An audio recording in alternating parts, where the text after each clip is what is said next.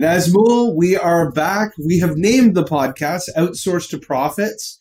And today's episode, we are going to dive into some of the questions that customers and prospects ask around outsourcing best practices, kind of like an FAQ. So, with that, uh, why don't we kick right off and you dive into the first question? It might be a very silly question, but people do ask this. Uh, they are asking, are outsourcing and offshoring the same thing? Yeah, I think that it's the same thing. It's just that people have used these kind of ubiquitous terms. And offshoring, if you just think about it, I live here in North America. Offshoring just means taking talent that is outside of the shores, outside of the continent of North America. But the definition of outsourcing also then means taking core competencies and skills that are not the core to your business. So I'll give you an example. My company, Pipeline Signals, what does it do? It creates sales qualified leads for our customers and then teaches them what to do. So the two core competencies are the collection of data turned into sales intelligence given to the sale, to the sales organization and then it's a teaching business as well. So anything outside of the realm of data collection and education isn't a core competency to the business. So from an outsourcing standpoint, I'm not a marketing expert. So what did we do? We met an agency. Nazmul, you are that agency owner, and we have outsourced um, marketing. Finance is a very common one to outsource. A lot of companies, their core competency isn't bookkeeping, accounting, corporate controlling. So they will outsource that function. That doesn't always mean that the outsource is actually offshore. So uh, maybe I'm kind of retracting my first answer. They are different, but many times are used interchangeably. But kind of to recap, an offshore means the talent that I am acquiring will not live on the shores of North America. Outsourcing just means I look at the functions of my business that are not core to our understanding or expertise. Engineering, human resources, finance, marketing, uh, customer support. These are areas and functions that most companies aren't great at, so that they've outsourced to agencies, BPOs, partners. I want to add one more thing to it. So there's a, another term called nearshoring, which means maybe you want to give the work but maybe you're not comfortable giving the work to some country um, where there's a 12 hours difference. Maybe you want to give uh, uh, the work to a country that is very close to you. For, uh, for example, Germany, uh, usually when they think about nearshoring, they work with probably um, uh, the nearest you know countries out there, probably Turkey, right? So with along with this outsourcing, offshoring, there's another term called nearshoring. I just thought I'd uh, point it. So another thing, and and now let's you know dive deeper, and you can go as de- detailed as possible. But people want to know the pros and cons of outsourcing to a company and outsourcing to a freelancer. Let's start with outsourcing to a company. What are the pros and cons? What are your thoughts? The outsourcing to a company is you're expected to have some level of infrastructure that comes with that. So I'll give this example.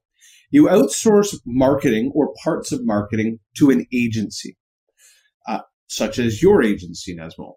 So what I would expect is you have a hiring process.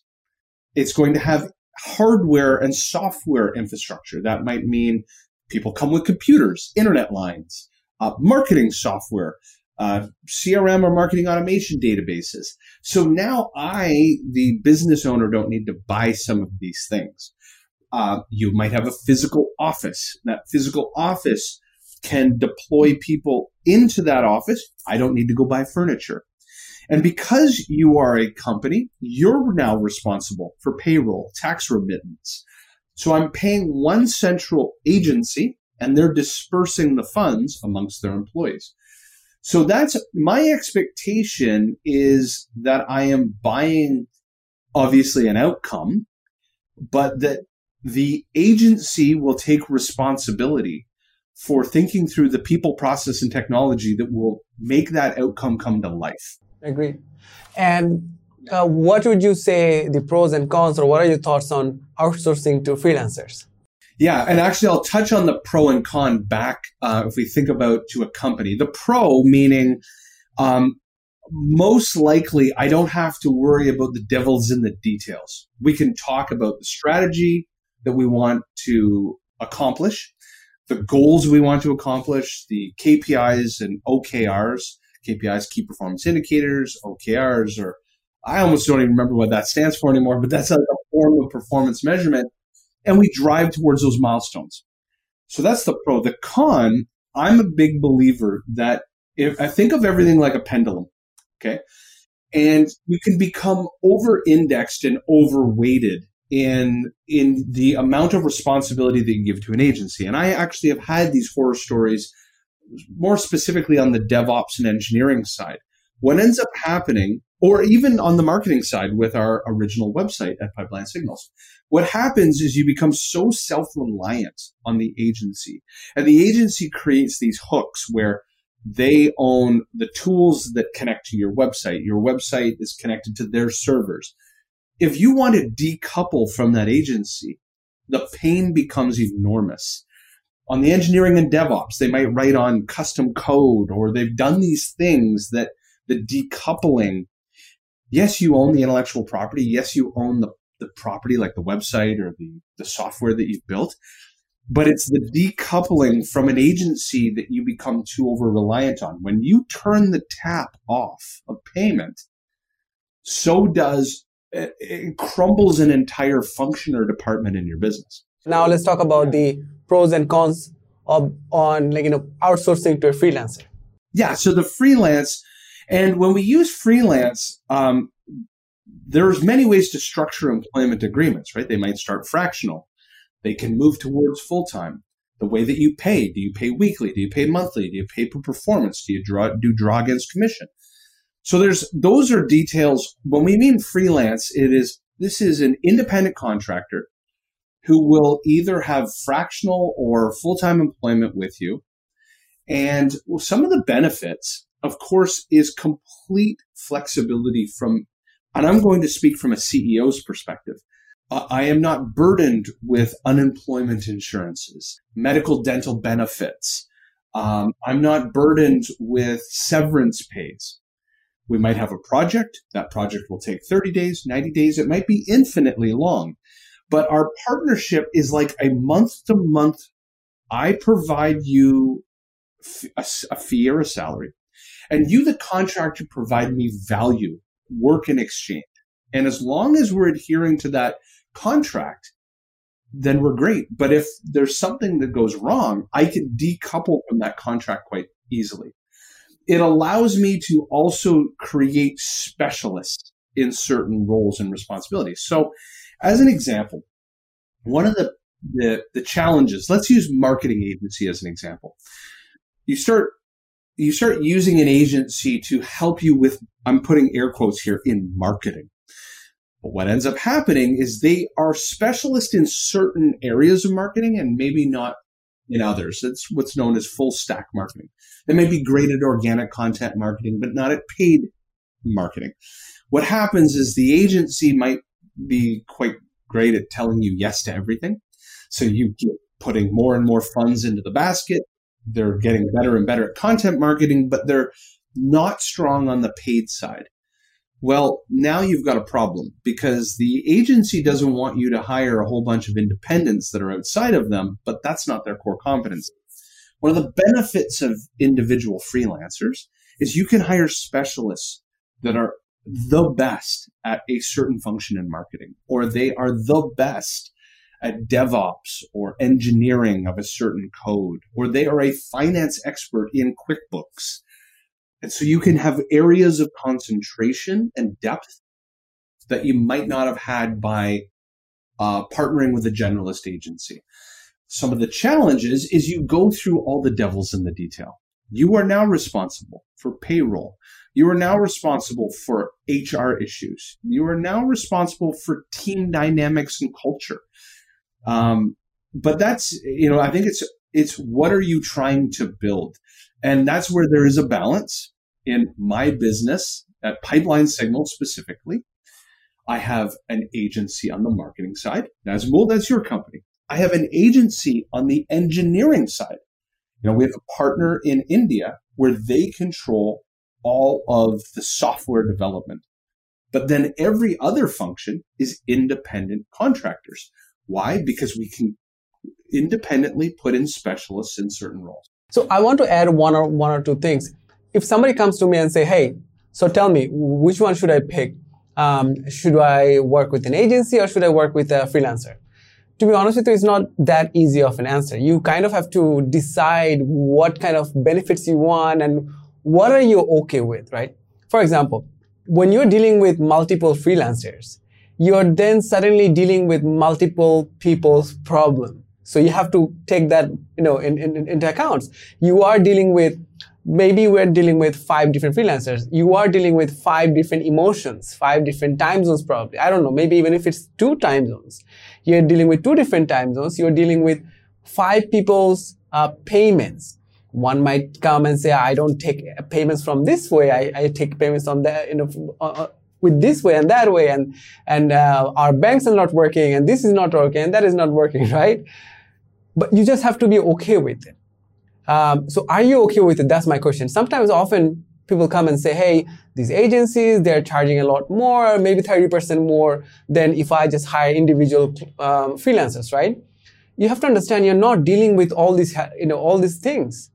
The other thing that I'm, I always think about and I've always mentioned is that are you expert in whatever you're trying to outsource? For example, would you call yourself an expert, marketer? If you are, you can definitely work with five or even 10 different freelancers because you kind of know how to manage them. You kind of know what to ask. You kind of know what to expect, right? So when you're dealing with a few different freelancers, you, you have to become the manager and you have to be okay with it. On the other hand, if you work with an agency, you don't need to be the manager anymore. The ma- there will be a manager in the agency who will be taking care of all of these things for you, right? So it totally depends on what are you trying to accomplish, what kind of budget you have. If you have a lower budget, definitely go with freelancers. I would highly recommend maybe going with freelancers. That's okay. You're trying to save money here. But if you're trying to, you know, not think about every single thing every single day and trying to like talk with every single freelancers, then probably you can go with uh, agencies. Anyway, I just thought I'd add this. Well, no, and, and if you think about it, so it, uh, it really does come to the type of ELT leadership that you have on your team and the stage of the, the where you are in the business. As an example, if Pipeline Signals or Sales for Life already had a chief marketing officer, but then it looked at certain marketing roles, like it needed somebody for content publishing, it needed a copywriter, it needed uh, somebody for paid media expertise. It would make sense because you already have the manager in place that you would hire freelancers to be specialists in certain roles. But at Pipeline Signals, as when we launched the business, we didn't have an entire marketing strategy, department, anything. So we needed the whole, you know, we would say in English, the kit and caboodle, like the, the entire package. We needed the leader who brought a strategic team and that team executed on all these fundamental things within marketing. So the agency made sense. Same on the engineering side. You know, Amar and I, my business partner in Pipeline Signals, are not are non-technical founders. I can't read code. What I can do is I can build you a wireframe of what I think it should look like from my experience. I can tell you what I want it to do, but I needed an engineering leader and a whole bunch of UX designers, coders, you know, testers. Of course, I, I don't even know how to vet those roles because I know nothing about engineering. So again, I need an agency to take care. I'm just trying to fly the plane from New York to London. I know where I want to go. So I need to just have an entire air crew take me there rather than hire individual pilots. Yeah. Yeah. Yeah. Okay. Now let's talk about uh, the other question that people usually ask: How outsourcing companies work? And I'll give you my own uh, thoughts, and then definitely you can add to it. So outsourcing companies, how do they work? There are a few ways they work. They're small companies. Um, they mostly start working on project base because they are small companies. Usually, they work with smaller clients who want to just work with them on project base. Like, hey, I have this project. I want to build this app, or I want to build this um, um, website, or whatever it is. Uh, can you do it for me? So usually, that kind of the relationship starts like that. However, if you're working with a larger company, outsourcing company or BPO company, that's when you tend to hire resources. So we call them um, uh, resource augmentation. That's when you say, hey, I need five developers uh, who are little experience, like five or three years experience, and maybe they have experience in these, these and these kind of languages, right? And I will pay you per um, talent that you will be providing me.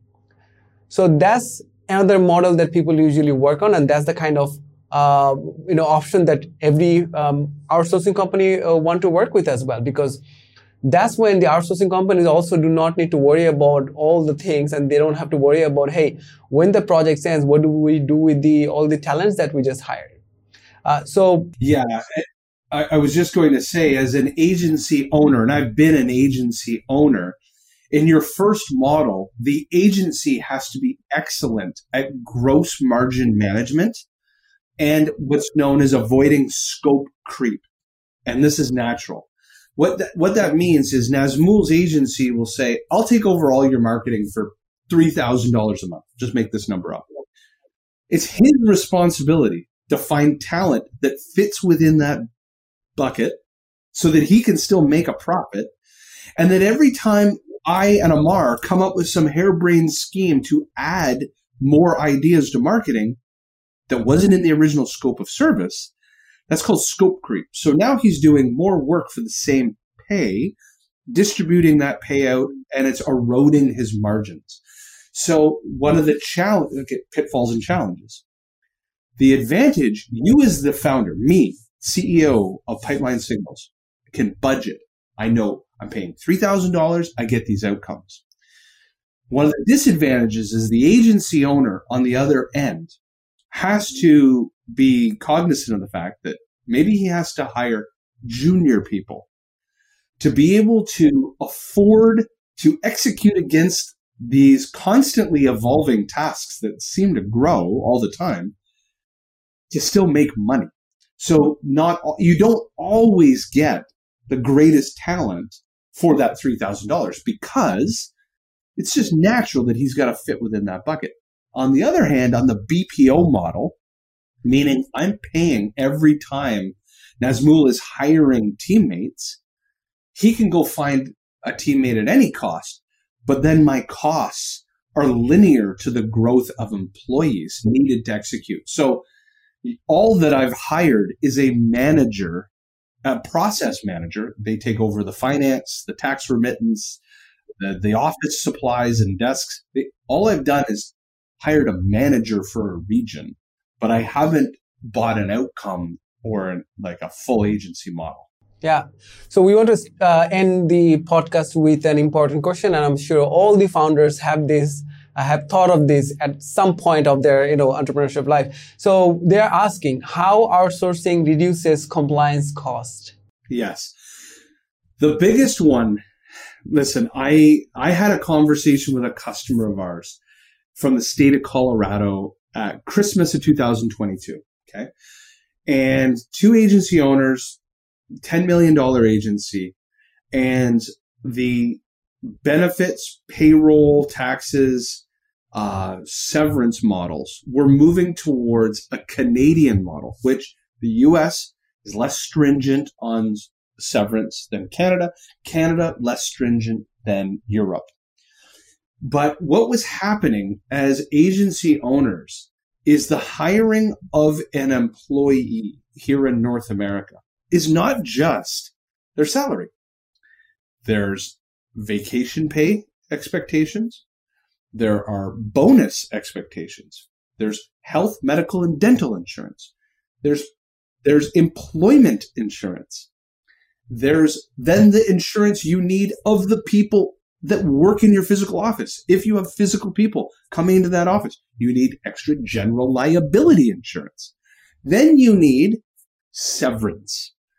And severance, depending on where you is, where you live, is growing by the month, by the year. So what that all equates to is a deferred liability. What that means is that if you were to try to sell your business today, or you were to try to get out of a contract, if you were, we're filming this in April of 2023. If I were to terminate a teammate today, that doesn't mean that the last expense of that teammate is April of 2023. That could drift well months later. I'll give you an example. I had bought out an old business partner in my first company, Sales for Life. The severance of that partner, who's an employee of a business, remember, as an owner, you're also an employee, who had been there for 13 years, his severance was 18 months. So that means I'm paying a salary for 18 months post somebody leaving.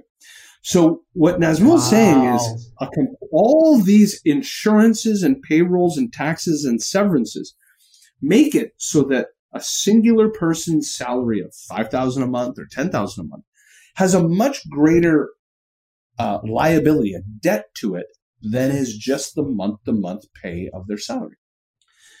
Offshoring or outsourcing typically allows you to create a much more founder friendly structure. And remember that the teammates that you're hiring are also cognizant of the fact that the flexibility that you're granting, like month to month contracts for freelancers or for agencies, means that, you know, they need to provide value every single month because otherwise, if they're not, that contract can be null and void and terminated quickly.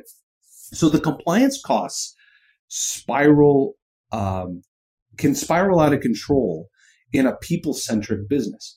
Now, when you offshore, yes, you have small little expenses such as using payment processors to pay people, but it's no different than using ADP or Ceridian here in North America to pay your employees payroll. You know, there's a percentage of fee uh, when you use these payroll processing tools. It's the same offshore, um, but you you do not have the same uh, uh, you might not decide to use HMO or medical dental insurance, severance, um, uh, employment uh, insurances, general liabilities, because you do not have necessarily have a physical office. So there is a dramatic reduction in operating expenses along the fact that, of course, the cost per employee or teammate is dramatically lower offshore or outsourcing than it is here in North America. Wow even this was this was amazing for me as well when i heard it took you 18 months to say uh, actually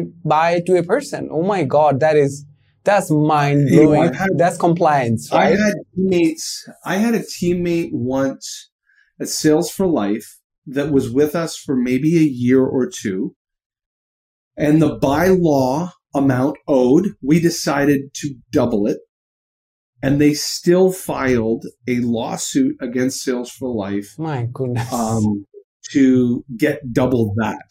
So, as an example, by law, maybe they were owed two months. Yeah. We gave them four months severance. Wow. And they came back with an employment lawyer of eight months. But the cost of me fighting that yeah. in court, I might as well just pay the eight months. And they knew that. And most employment lawyers here in North America know this. Well, that's eight months of a salary going out the door that is not yielding production. And that's at five or ten thousand dollars a month.